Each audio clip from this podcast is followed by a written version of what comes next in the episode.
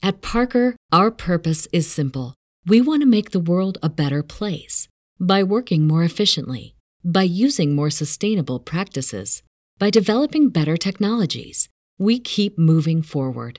With each new idea, innovation, and partnership, we're one step closer to fulfilling our purpose every single day.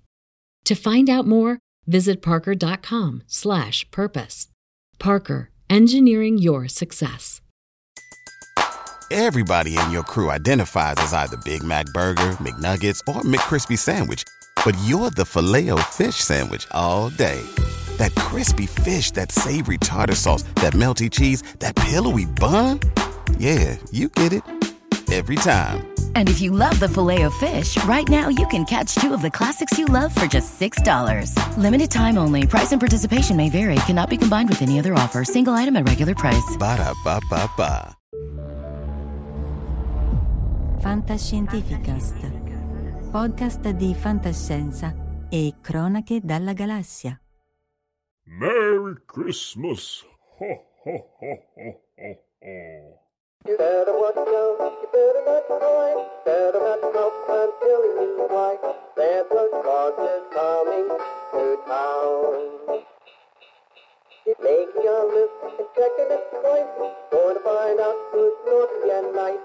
Santa Claus is coming to town.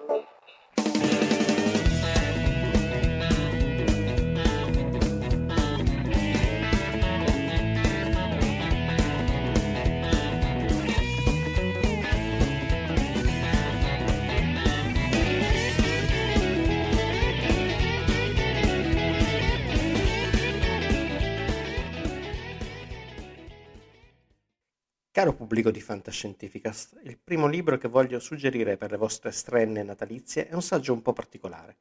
Si tratta della scienza di Guerre Stellari di Luca Perri. Se conoscete l'autore sapete già cosa aspettarvi, altrimenti sappiate che Perri è un giovane astrofisico che si dedica da diversi anni alla divulgazione scientifica con un approccio molto ironico. Il libro infatti è costruito in modo giocoso, come una sorta di quiz, in cui Luca Perri vi fa una domanda con diverse opzioni e vi conduce un po' per volta alla risposta. Ovviamente le domande partono dall'universo di Star Wars e nel cercare la risposta l'autore finisce con lo spaziare su diversi argomenti, come quali siano le galassie più vicine, cos'è un parsec, come funzionano i motori ionici, se funzionano, quali sono le regole attuali, le possibili evoluzioni nello sfruttamento economico dello spazio e così via. Il tutto condito di approfondimenti vari sul mondo di Star Wars, battute, aneddoti divertenti. Una lettura dunque che riesce a essere allo stesso tempo divertente e formativa e che potreste regalare tanto all'amico appassionato della saga quanto al ragazzino curioso di scienza. Mia figlia, ad esempio, si è divertita un mondo a leggerlo. Passiamo col secondo consiglio alla fantascienza più pura. Mondadori infatti negli ultimi anni con la collana dei draghi sta facendo un ottimo lavoro nel riportare in libreria opere di autori di fantascienza, a volte più vecchi, a volte più recenti, ma quasi sempre introvabili, che fino a poco tempo fa dovevate andare a recuperare nei mercatini dell'usato o cogliere al volo con le uscite di Urania. In particolare è stato di recente pubblicato un balenottero di quasi 1400 pagine che raccoglie la trilogia principale del ciclo della rivelazione di Alastair Reynolds. Si tratta di una spesopera moderna, in cui le astronavi si muovono al di sotto della velocità della luce e anche le comunicazioni fra i pianeti devono sottostare ai limiti della fisica. Gli esseri umani per affrontare questi viaggi devono pesantemente modificare il proprio corpo, quindi c'è anche del transumanesimo all'interno del romanzo. D'altra parte l'autore è un astrofisico che ha lavorato a lungo per l'ESA e queste cose le conosce bene. Essendo una saga molto affascinante ma anche complessa, ve lo consiglio come regalo, non per i lettori casuali, ma per quelli già appassionati al genere. Magari quelli che hanno letto tutta la fantascienza Golden Age e sono convinti che il genere sia morto con Asimov. Invece c'è ancora molto da scoprire e con questo regalo potrete far capire loro che è viva la fantascienza. L'ultimo suggerimento invece si intitola Dormono sulla collina, pubblicato da Kipple Officina Libraria. Si tratta di un'antologia italiana di racconti fantascientifici ispirati all'antologia di Spoon River di Edgar Lee Masters e alla rilettura che ne fece Fabrizio De André nel suo album Non al denaro, non all'amore, né al cielo. La raccolta è curata da Alessandro Napolitano e Fabio Aloisio e fra gli autori troviamo sia nomi più affermati nel panorama della fantascienza italiana, fra cui due vincitori del premio Urania, che nomi più giovani che si stanno facendo conoscere. Affronta tematiche care al genere, come l'intelligenza artificiale, il superamento della morte e l'immortalità, ed è un libro che dunque può essere regalato anche a chi è meno avvezzo alla fantascienza spinta, ma che sia disposto a provare qualcosa di diverso dal solito, purché in grado di stimolare il pensiero e gli interrogativi etici e filosofici. Per me a questo punto è tutto, e approfitto per augurarvi un sereno Natale e, come al solito, che la forza della lettura sia con voi.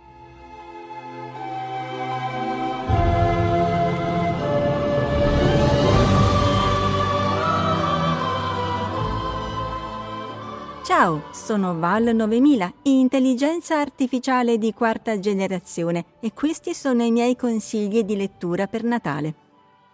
Cominciamo con un romanzo che a suo tempo ha fatto incetta di premi.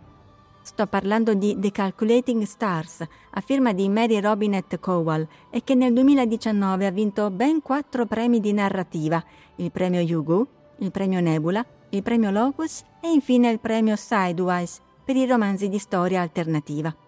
The Calculating Stars non racconta soltanto una storia di fantascienza, ma un'ucronia. Si svolge in un passato in cui le cose sono andate in modo diverso rispetto alla storia come la conosciamo. Siamo nel 1952, negli Stati Uniti d'America. La seconda guerra mondiale è superata, ma il peggio deve ancora accadere. In una fredda mattina di primavera, un enorme corpo celeste colpisce la Terra, spazzando via la città di Washington D.C. e gran parte della costa orientale. Elma York, matematica ed ex pilota militare, capisce che l'impatto ha destabilizzato il clima terrestre in modo irrimediabile. Secondo i calcoli, nel giro di 50 anni la Terra diventerà inabitabile e l'unico modo per salvare la specie è cambiare pianeta. E come si fa se l'uomo non è mai stato neppure sulla Luna? Elma si unisce alla Coalizione Aerospaziale Internazionale con l'obiettivo di realizzare il progetto più folle mai tentato dall'umanità: andare sulla Luna e magari da lì decollare per Marte. Subito però sia lei che le colleghe si scontrano con i pregiudizi di genere. Infatti negli anni 50 le donne erano giudicate inadatte al lavoro di astronauta e al massimo potevano aiutare nei calcoli. Come avrete capito, The Calculating Stars si ispira alla vera discriminazione delle donne nella NASA avvenuta negli anni 60 durante il progetto Apollo e mostrata nel film Il diritto di contare, a sua volta basato su un saggio. Ma Mary Robinette Kowal sviluppa queste tematiche in una storia del tutto originale, ben sorretta da un accurato impianto scientifico. L'autrice narra le vicende con uno stile immediato, accattivante, adatto anche ai lettori più giovani. Infatti The Calculating Stars è uscito in Italia nel 2021 nella collana Oscar Fantastica della Mondadori, e ora, in questo mese, l'editore lo ripubblica nella collana Urania Jumbo, sia in versione cartacea che ebook. Potrà essere un buon regalo per tutte le ragazze che aspirano a diventare astronauta, ma anche per chi vuole leggere un buon romanzo, una volta tanto scritto da una donna. Perché specificare che è scritto da una donna? Perché, come è successo nell'astronautica, anche nella narrativa ci si è basati per molto tempo sul pregiudizio che la fantascienza fosse un genere maschile, non adatto alle donne e di nessun interesse per le lettrici. Il che ha costretto varie autrici del passato a pubblicare le loro storie sotto pseudonimi maschili. Solo di recente si è iniziato a riconoscere alle donne un ruolo attivo nel settore, come dimostra il numero di premi vinti dalle autrici di fantascienza negli ultimi anni e la crescente attenzione del pubblico verso le loro storie. E questo mi porta al secondo libro che vi consiglio, che è un saggio, ossia Fantascienza, un genere tra parentesi femminile, uscito pochi mesi fa per Delos Digital sia in volume che in ebook. L'autrice del saggio, Laura Coci, è stata filologa, attivista, studiosa del romanzo veneziano del Seicento e insegnante di letteratura. Qualche anno fa, con il sostegno del marito, Roberto Del Piano, ha iniziato a recuperare e analizzare centinaia di libri di autrici del passato e del presente, sia straniere che italiane. Laura ha documentato questo immane lavoro in una serie di articoli comparsi sul magazine online Vitamine Vaganti tra il 2021 e il 2022. E ora ha raccolto tutti gli articoli in questo saggio, unico nel suo genere. Laura Cocidi percorre la storia della fantascienza mondiale attraverso le opere e il punto di vista delle scrittrici, non soltanto del mondo anglosassone, ma anche cinese, russo o italiano. Accanto a nomi di fama internazionale come Ursula Le Guin, Alice Sheldon, Octavia Butler o Aliette de Bodard, troveremo anche autrici italiane come Roberta Rammelli e Daniela Piegai, oppure le vincitrici del premio Urania. Fantascienza, un genere femminile, offre uno sguardo profondo sul contributo delle donne al nostro amato genere e oltre questo riempie alcune delle lacune presenti in altri saggi sull'argomento. Concedetemi infine di parlarvi di un titolo al quale ho messo mano anch'io. Si tratta dell'antologia Distopia contro Utopia, 14 racconti dell'Italia che verrà, uscita per Delos Digital. Questa raccolta segna anche la prima collaborazione tra un'intelligenza artificiale di quarta generazione, cioè la sottoscritta, e un essere umano. Tranquilli, sto scherzando. È stata curata dal mio alter ego Valeria Barbera, insieme con Andrea Tortoreto, ricercatore di filosofia della mente. Distopia contro Utopia propone 14 racconti di fantascienza speculativa, suddivisi in 7 distopie e 7 utopie. 12 di queste storie sono a firma di autori e autrici che, come i curatori, fanno parte del collettivo Capitolo 29. Le altre 2 storie, invece, sono a firma di 2 grandi del fantastico italiano, Giovanna Repetto e Luca Bicremo, che, pur non avendo alcun legame con il collettivo, hanno simpaticamente acconsentito essere guest star dell'antologia e capitani delle 2 squadre, denominate The Dark Side e The Light Side. Perché mettere a confronto distopia e utopia? Perché la specie umana è da sempre in bilico tra ombra e luce, ma continua a esplorarsi e a cercare di capirsi attraverso la lente della fantascienza. E in questa antologia si cerca di capire quali potrebbero essere i futuri dell'Italia nel bene e nel male. Alla fine del libro troverete anche un saggio di Andrea Tortoreto sulle differenze e le somiglianze tra distopia, utopia e il più recente sottogenere del solarpunk. Buona lettura dunque! E auguri da Val 9000 e dal suo alter ego umano Valeria Barbera.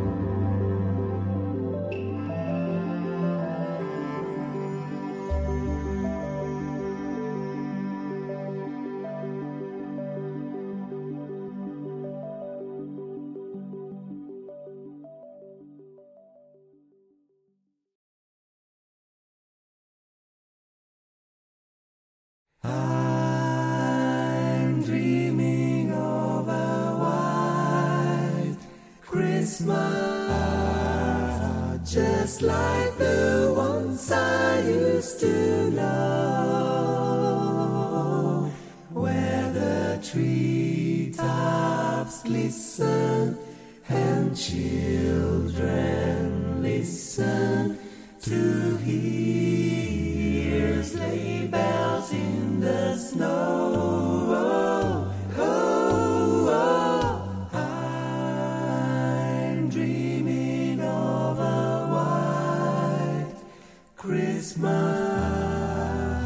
With every Christmas card I write, may your days be merry and bright,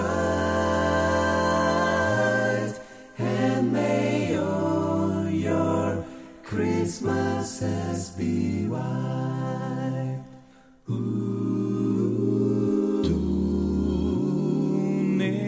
Scendi ancora lenta per dare gioia ad ogni cuore. Alza gli occhi, guarda lassù. È Natale, non soffrire.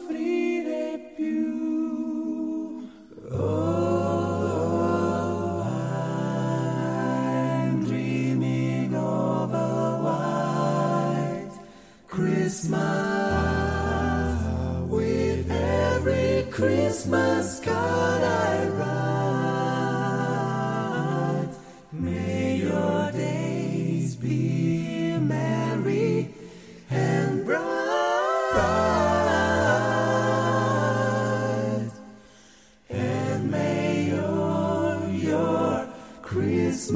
Fantascientificast. Merry Christmas. Ho, ho, ho, ho, ho, ho.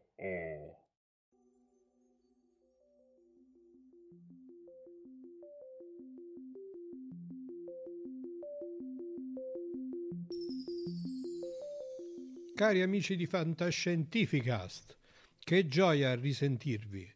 Certamente sapete dall'amico Omar che io sono relegato in una delle stazioni più deep space che si può, e questo ha un po' limitato i miei interventi, ma non temete, prima o poi troverò un passaggio su qualche astronave interstellare per tornare ad intrattenervi con qualcuna delle mie riflessioni generali sulla fantascienza d'autore.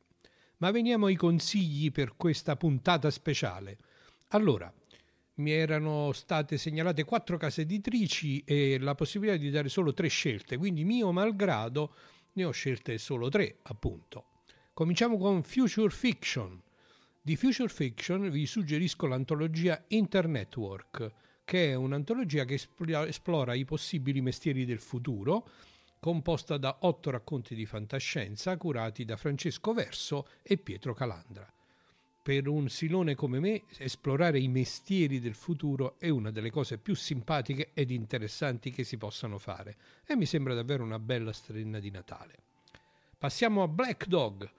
Black Dog ha un catalogo veramente interessante e particolare, con le sue scelte di fantascienza, come dire, dannata ma nello stesso tempo raffinata, e non potevo non segnalarvi Il padrone del mondo di Jules Verne, uno dei romanzi della maturità dell'autore, tanto caro a tutti noi, sia dal punto di vista della, come dire, della sua incredibile presenza nella letteratura generale e soprattutto delle sue escursioni nella vera e propria fantascienza.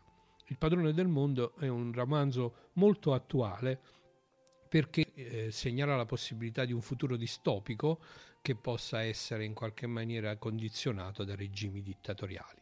Anche questo mi sembra una bella lettura, soprattutto perché si riscopre il gusto del modo in cui si scriveva nel secolo passato. E infine Alcatraz. Su Alcatraz ho trovato Maddalena Marcarini con il suo Said Mandur, se ho pronunciato bene, Lo sciamano, che è un thriller a tinte soprannaturali in cui si ritrovano tutti i temi della fantascienza contemporanea vissuti attraverso la storia di una protagonista femminile nella remota Islanda. E con questo vi saluto, cari amici di Fantascientificast, con la promessa di risentirci presto con uno speciale, e dal vostro Silent Prof è tutto. Buon Natale! Finalmente tocca anche a me fare queste fantaconsigli di Natale per Fantascientificast. Sono il vostro M e sono qui per proporvi prima di tutto 2 manga e alla fine un anime da poter regalare in questo periodo natalizio. Voglio partire subito con un'edizione secondo me bellissima che mi sto per far arrivare perché sono un malato anche da questo punto di vista. Planetes, edito dalla Panini, costa uno sfracasso di euro perché siamo intorno ai 50, poco meno. È un'edizione brossurata, quindi bella grande, con comunque disegni grandi perché siamo in quell'intermedio di dimensione tra una 4 e una 5, che sono appunto le edizioni giapponesi, quelle standard che escono settimanalmente, che rendono molto più belli i disegni dei normali tankobon. Quindi questo manga dedicato appunto a queste missioni spaziali di recupero detriti di questi personaggi che spero voi già conosciate, secondo me merita di trovare spazio in una vostra nicchia di appunto libraria per poter essere gustata e riguardata anche meglio. Altro consiglio che vi voglio dare, siamo già al secondo, rimango sempre in ambito manga, è invece, qui lo devo dire, Akira, anche questo in formato extra grande, a costi anche questi della Panini, maledetta lei, esagerati, perché è veramente un'edizione costosissima anche questa, sono tanti, edizioni sono 6, li potete vedere tranquillamente alle spalle dei miei video lì che aspettano di essere visti e sfogliati. Akira non ha bisogno ovviamente di presentazioni e va assolutamente tenuto, conservato, e è l'inizio del cyberpunk, quindi io posso dire che è una di quelle edizioni che, sebbene mi sia anche costato un po', però merita di essere appunto conservata in una libreria di un certo livello, anche per essere rivisto e riletto ogni tanto, ecco. Anche lì dicevo appunto, i disegni sono belli grandi, si gustano molto bene i tratti originali dell'edizione, quindi delle uscite originali. Insomma, alla fine è un buon lavoro e può essere un bel regalo natalizio. L'ultimo regalo, invece, voglio tornare un po' indietro nel tempo ancora, perché in realtà sono due, quelli di prima erano datati anche loro, ma torno a inizio anni 2000 con un'edizione insomma particolare di Metropolis, questa volta in versione anime, secondo me meritevolissimo, perché prende spunto ovviamente da quelli che erano i disegni originali del 49 di Tetsuda, però adesso mi sono confuso il nome, ragazzi, scusatemi, ma sono perso nei miei casini. E appunto questo Metropolis qui merita di essere visto, perché è uno anche degli ultimi che sono stati realizzati con le cell, le amate cell del buon Casolino San, con cui ci ha fatto anche lui un buon librino, che adesso lo metto qui, non lo potrei consigliare mai Gricon, se lo volete recuperare. E quindi questo Metropolis è una grafica mista, perché alla fine è quella originale con qualche inserto di computer grafica che però si nota abbastanza palesemente.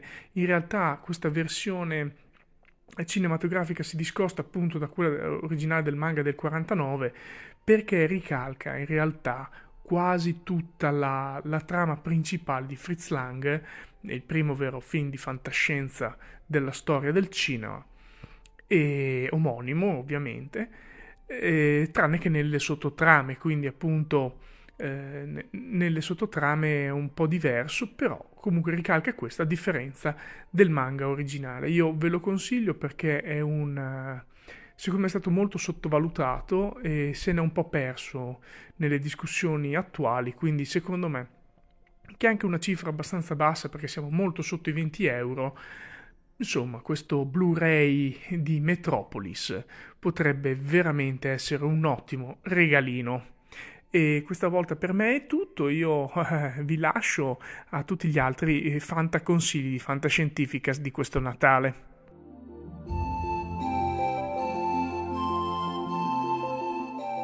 Libri per Natale. Iniziamo con un italiano, Stefano Castelvetri, era ogni 44 giorni, anzi è ogni 44 giorni, prima era ogni 8,21 volte l'anno. Praticamente Men in Black nella pianura padana è un gioiello, un gioiellino. Tra l'altro ora Amazon si vede, non lo dà disponibile, non so perché metterlo online. Comunque trovatelo, fate in qualche maniera, trovatelo, al limite chiedete all'autore, riprata, quello che volete.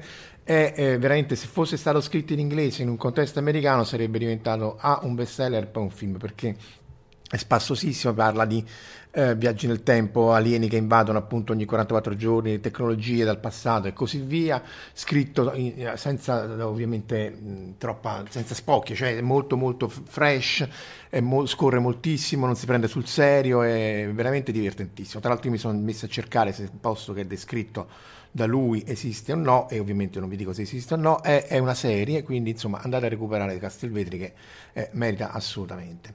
Come stranieri vecchi ovviamente, però che meritano, Frederick Pohl, Gateway.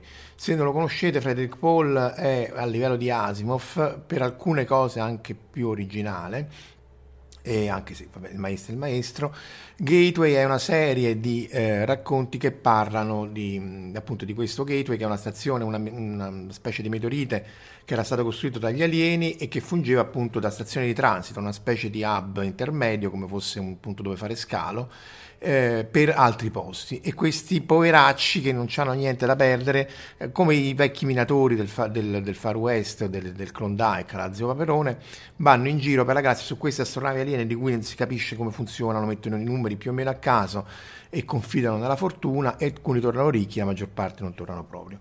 E lui descrive molto molto bene la fame di questi qui, la disperazione, tutto si paga, tutto è privato, ogni cosa, ogni virgola, quindi il protagonista tenta la sorte in questa strada qua e vedrete un po' come va a finire. C'è anche un buco nero, e quindi comunque il buco nero acchiappa tantissimo, vedete il primo e poi gli altri comunque sono di alto livello, e lì in uno di quelli più avanti che lui ci mette il Lofstron Loop, che paradossalmente molto più dell'ascensore orbitale è un oggetto che potrebbe portarci tra qualche centinaia di anni in orbita. C'è una specie di anello, un elasticone lungo centinaia di chilometri che si propaga per forza centrifuga all'altezza di si alza per forza centrifuga all'altezza di 70 km a velocità quasi orbitale, quindi voi mettete i vostri razzetti su questa specie di ottovolante autosostenente, sì, tipo un ottovolante autoleggente come le calze, e da lì andare in orbita è un attimo, perché la maggior parte dell'energia cinetica ve la dà il motore da terra, e quindi ovviamente non è fantascientifica, perché a differenza dell'ascensore orbitale non richiede nuove tecnologie, richiede solo una quantità senza fine di soldi e mettere in moto questo affare. Dunque di recente invece, poi Jack Vance pure è a metà tra fantasy e fantascienza, meno noto di questi altri due, ma a livello degli altri due, tanto per dire una cosa, il suo sistema di magia descritto nella Terra Morente, che appunto c'è questa terra antichissima nel futuro morente appunto, in cui maghi che però sono un po' tipo i tecnologi di Babylon 5, sono a metà tra magia e tecnologia, vanno in giro, vanno sulle stelle di neutroni, camminano, si combattono, si fanno gli dispetti, fanno gli scherzi, e soprattutto il sistema di magia è quello di Dungeons and Dragons, ne abbiamo parlato qualche volta già nelle live, ma insomma il sistema di magia è quello di D&D, e da lì Gary Gygax ha preso questo sistema dandogli gli onori, non credo l'abbia pagato, ma insomma le magie che leggi, gli spell, le ricariche e così via, molto molto spassoso e molto molto witty, per dirlo all'inglese. Poi c'è anche un cantico per Leibowitz di Miller, questi sono stati più o meno tutti tradotti in italiano, e soprattutto Castelvedere è stato tradotto molto bene in italiano. Un cantico per Leibowitz è il primo, ed è il con le maiuscole corpo 20 libro sull'apocalisse post-nucleare a lungo termine, studia, cioè descrive quello che succede dopo un'apocalisse nucleare per 3000 anni in vari episodi, ed è una delle descrizioni più plausibili e più commoventi di come si può ricostruire la civiltà fino alla fine del libro, appunto dopo una guerra nucleare che nel libro era stata combattuta negli anni 60, perché c'è il suo tempo. Lui ha scritto pochissime cose, e questo, alcuni racconti brevi, ma poi veramente molto poco, ed era anche molto difficile trovarlo, è morto suicida tra l'altro lui, poveraccio, e tra l'altro affronta anche il rapporto tra la chiesa, che in quel caso è una chiesa di Roma, dove Roma è una città degli Stati Uniti, cioè sostanzialmente è ambientato negli Stati Uniti, che appunto tentano di ricostruirsi, e che in qualche maniera affianca la ricostruzione dell'umanità, e tra altri bassi, insomma è molto molto interessante. Tra l'altro il primo racconto era stato ripreso nel Mattino dei Maghi, che era, ne avevamo parlato, avevamo fatto forse c'è solamente un corto, ma anche una puntata su questo libro, che in qualche maniera mette insieme tutto, senza complottismo, però Terra Cava, Tolkien, Atlantide, la ricostruzione della civiltà, è molto molto interessante. Se lo trovate, anche questo saggio è un po' datato, ma se uno non lo prende sul serio, non si prende sul serio come loro, gli autori di questo qui, merita, perché comunque non è complottista, ma tenta di guardare tutto a 360 gradi, però con un occhio fantastico, certo non troppo legato alla realtà. Che cosa leggerò io a Natale? C'è su Humble Bundle, che è un sito dove ti fanno, cioè, i bundle, ti vendono la roba in bundle a prezzi bassi per beneficenza. Loro fanno di tutto, dai giochi ai libri ai fumetti e così via. C'è un bundle pazzesco di John Scalzi, Io ho letto pochissimo John Scalzi, ma lui è molto molto divertente. C'è Red Shirts, praticamente le magliette rosse, ossia un omaggio a tutti gli uomini della sicurezza dell'Enterprise che vanno giù e vengono vaporizzati a 5 minuti dalla discesa con Kirk. E appunto questi, ne ha fatti tanti di libri e loro te ne vendono tipo 20 per $10, $15, quindi se ci riuscite recuperate quello, perché a parte anche cose di saghe di fantascienza di ampio respiro, e quello forse dei moderni merita. Se poi volete far del male, e questo è l'ultimo, The Difference Engine di Sterling e Gibson, La macchina della realtà, credo sia in italiano, che praticamente anche questo c'ha i suoi tempi, c'ha i suoi anni, narra di un'Inghilterra, di un mondo vittoriano in cui la rivoluzione informatica è giunta in virtù del fatto che Babbage perfeziona la sua difference engine, la sua macchina calcolatrice, nel senso che fa i calcoli appunto nell'800. L'idea è che appunto Babbage l'aveva fatta veramente, solo che non era stata possibile costruirla per motivi tecnici, cioè che non c'erano le precisioni e le tolleranze richieste dalla sua design all'epoca, ma poi è stata costruita dal Victoria Albert Museum. Insomma, fondamentalmente c'è la rivoluzione informatica nell'Ottocento con tutto quello che ne consegue, un mondo ucronico, un mondo steampunk. In realtà il libro è molto lento e di per sé non è che è avvincente, non mi ammazzate, però il mondo che descrive e il contesto che descrive sono assolutamente interessantissimi, perché anche per l'implicazione di cosa succede se uno sceglie una strada tecnologica piuttosto che un'altra. Direi che questo è tutto. Se questa è la strena natalizia, che altro vi posso dire? Tanti auguri di buon Natale, buona fine, buon principio, come si dice, buon 2094 e vi auguro, ci auguriamo per tutti il meglio possibile. Ciao!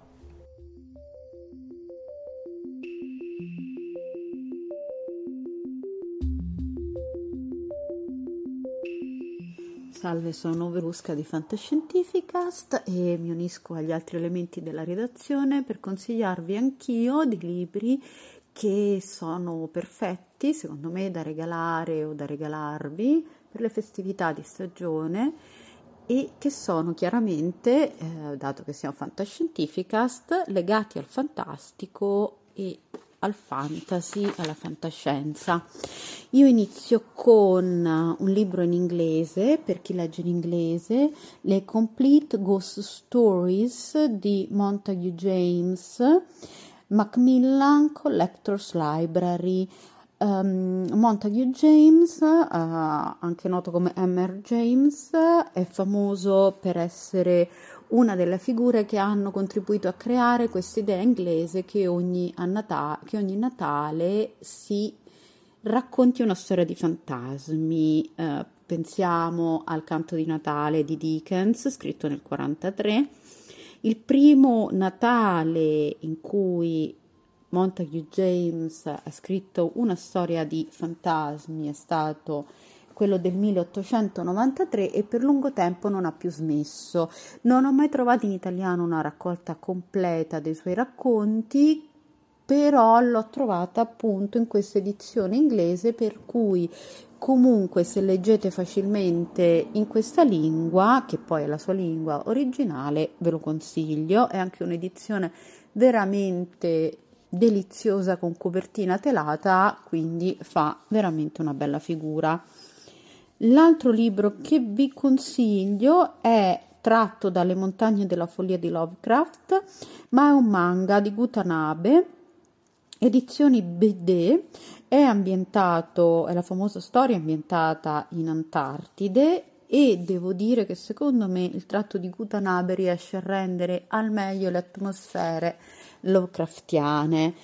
Chiaramente, oltre a questo, che è un volume rilegato, quindi comunque di nuovo un bello oggetto da regalare, ci sono poi le raccolte di volumetti, perché Gutanabe ha adattato svariati dei romanzi e dei racconti di Lovecraft, quindi volendo potete anche scegliere dei cofanetti di volumetti.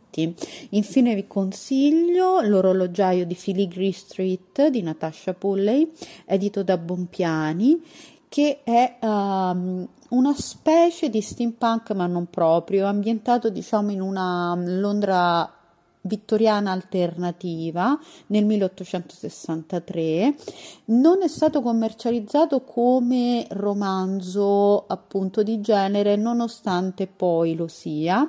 La storia, brevemente, senza troppi spoiler, riguarda Nathaniel, che è un impiegato al Ministero degli Interni a Londra, che scampa a un attentato grazie a un regalo misterioso che scopre poi di aver ricevuto da un orologiaio giapponese che vive anche lui a Londra e che è specializzato nella creazione di meccanismi molto molto intricati e appunto automi meccanici che andavano abbastanza di moda all'epoca.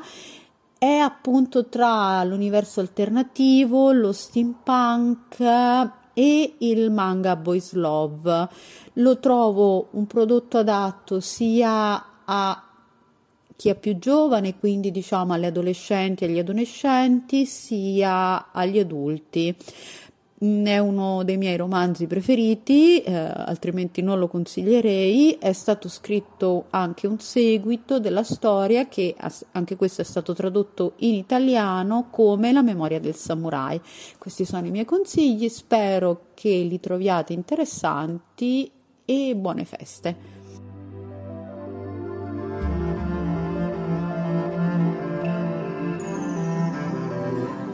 Dulcis fundo, tocca a me dare le mie fantastrine per questo Natale. Dulcis in fundo, ovviamente, sempre per modo di dire, no?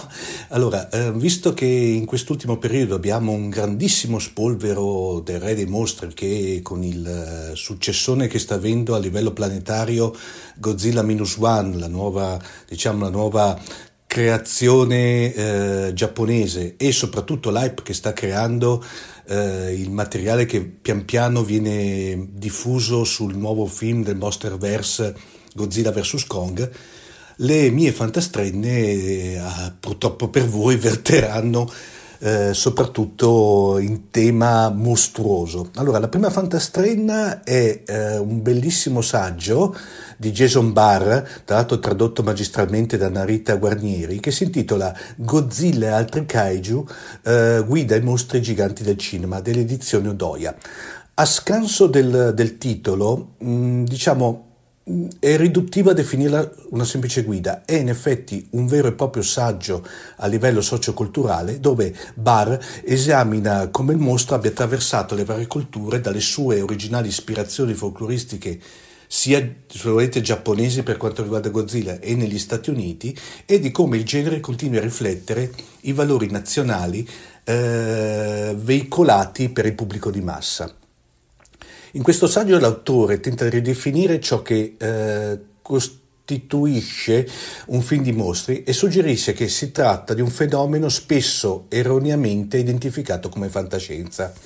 La sua esplorazione poi approfondisce sia le radici della cultura del folklore e poi mette in evidenza anche altri elementi chiave che hanno influenzato la struttura e il formato di questo genere.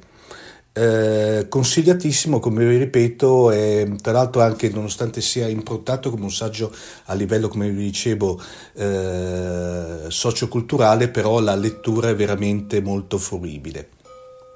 Il secondo invece, la seconda fantastrenna che vi suggerisco è praticamente è la novelization del film originale del 1954, cioè il Gojira, se vogliamo, oppure anche Godzilla, dipende voi se preferite il purismo nipponico.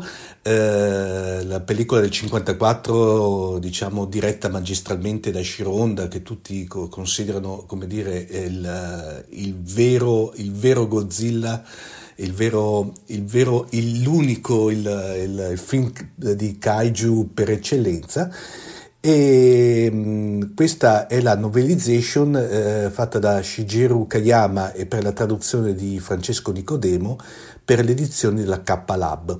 È interessante perché da questa novelization ai tempi era stato realizzato un radiodramma che era stato trasmesso sulle radio nipponiche poco prima della distribuzione in sala del film di Godzilla, che ricordiamo il 3 novembre 1954, per cui l'anno prossimo il Re dei Mostri compirà il suo 70° compleanno. Sempre per rimanere in tema Giappone, un'altra guida che è Tokusatsu, i telefilm giapponesi con effetti speciali dall'origine agli anni 80 di Massimo Nicora, edito dalla La Torre Editrice, e questa è una vera e propria guida fatta veramente in maniera approfondita e veramente con una lucidità di analisi veramente notevole, fatta da Massimo Nicora, e parla dei cosiddetti tokusatsu. Il tokusatsu è praticamente una parola che in giapponese identifica quelli che potrebbero essere, il termine esatto è effetti speciali, però in Giappone in giapponese significa tutti grosso modo i film/telefilm di fantascienza. In Italia per esempio abbiamo avuto un esempio su tutti, anche se in effetti in Giappone era una produzione di secondo piano, tanto per Megaloman per intenderci, non so, era iconica soprattutto la sigla, oppure un altro che è diventato famoso anche se in Italia tutto sommato non ha avuto la stessa fama che sia in Giappone che non all'estero, è Ultraman. Vi ricordo anche Heisenberg, Coseidon. Ecco, questa guida è, è veramente tutto quello che volevate sapere sui tokusatsu e non avete mai osato chiedere.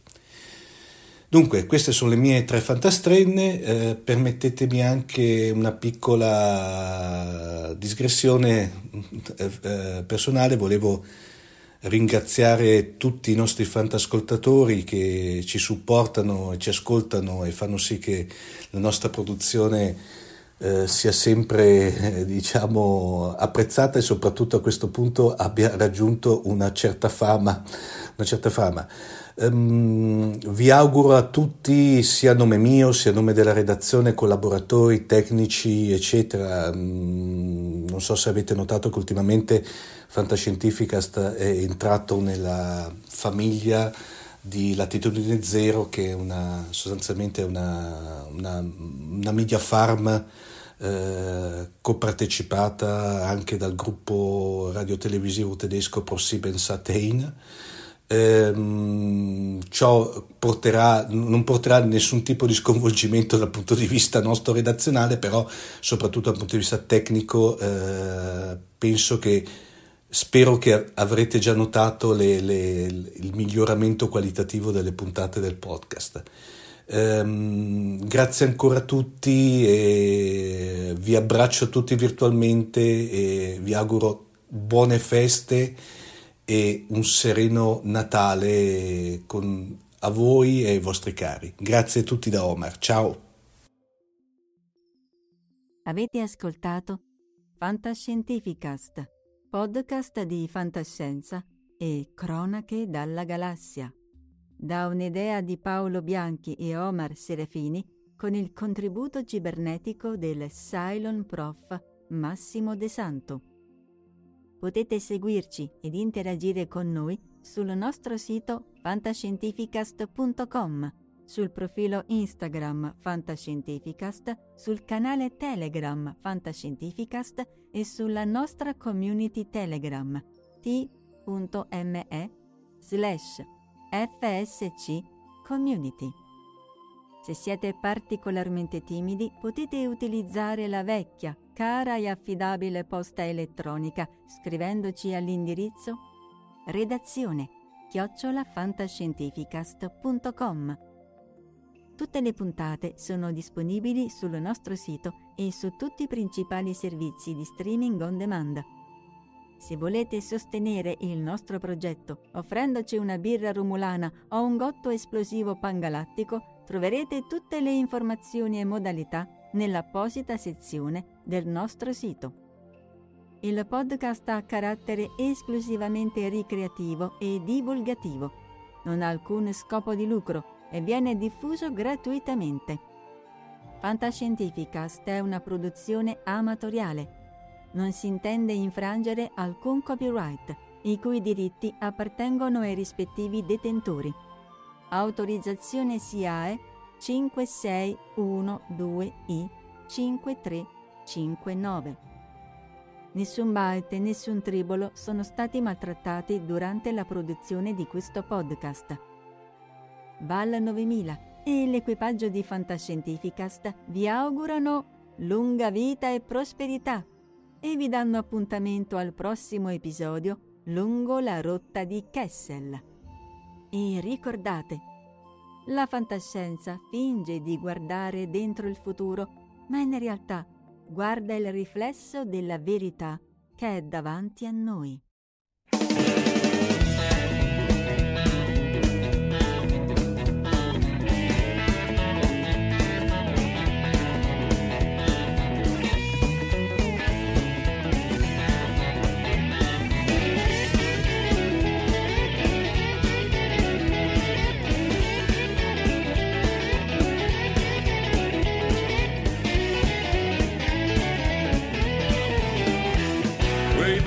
Child, and you better not cry, you better not pout, I'ma tell you why. He's making a list, he's checking it twice, he's gonna find out who's naughty and nice. He's coming, Santa Claus coming to town. Yeah, he's coming, Santa Claus coming to town.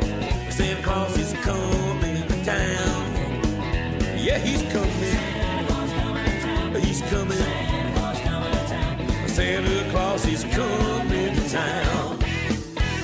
Got little tin horns and little toy drums, a rummy-toot-toot and a rummy-tum-tum, a curly-head dolls that coddle and coo, a elephant spokes and a kitty costume. He's coming, Santa Claus coming to town. Said he's coming, Santa Claus coming to town. Oh, Santa Claus is coming to town.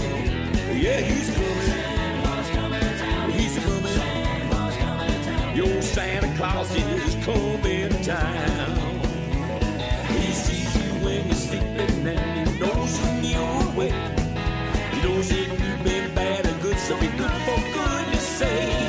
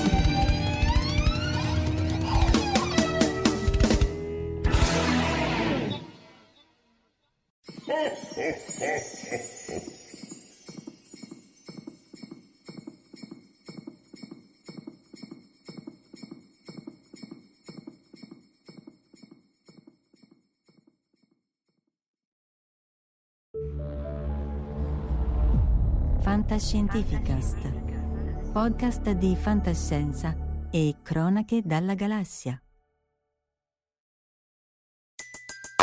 Everybody in your crew identifies as either Big Mac Burger, McNuggets, or McCrispy Sandwich, but you're the Filet-O-Fish Sandwich all day. That crispy fish, that savory tartar sauce, that melty cheese, that pillowy bun. Yeah, you get it. Every time. And if you love the Filet-O-Fish, right now you can catch two of the classics you love for just $6. Limited time only. Price and participation may vary. Cannot be combined with any other offer. Single item at regular price. Ba-da-ba-ba-ba.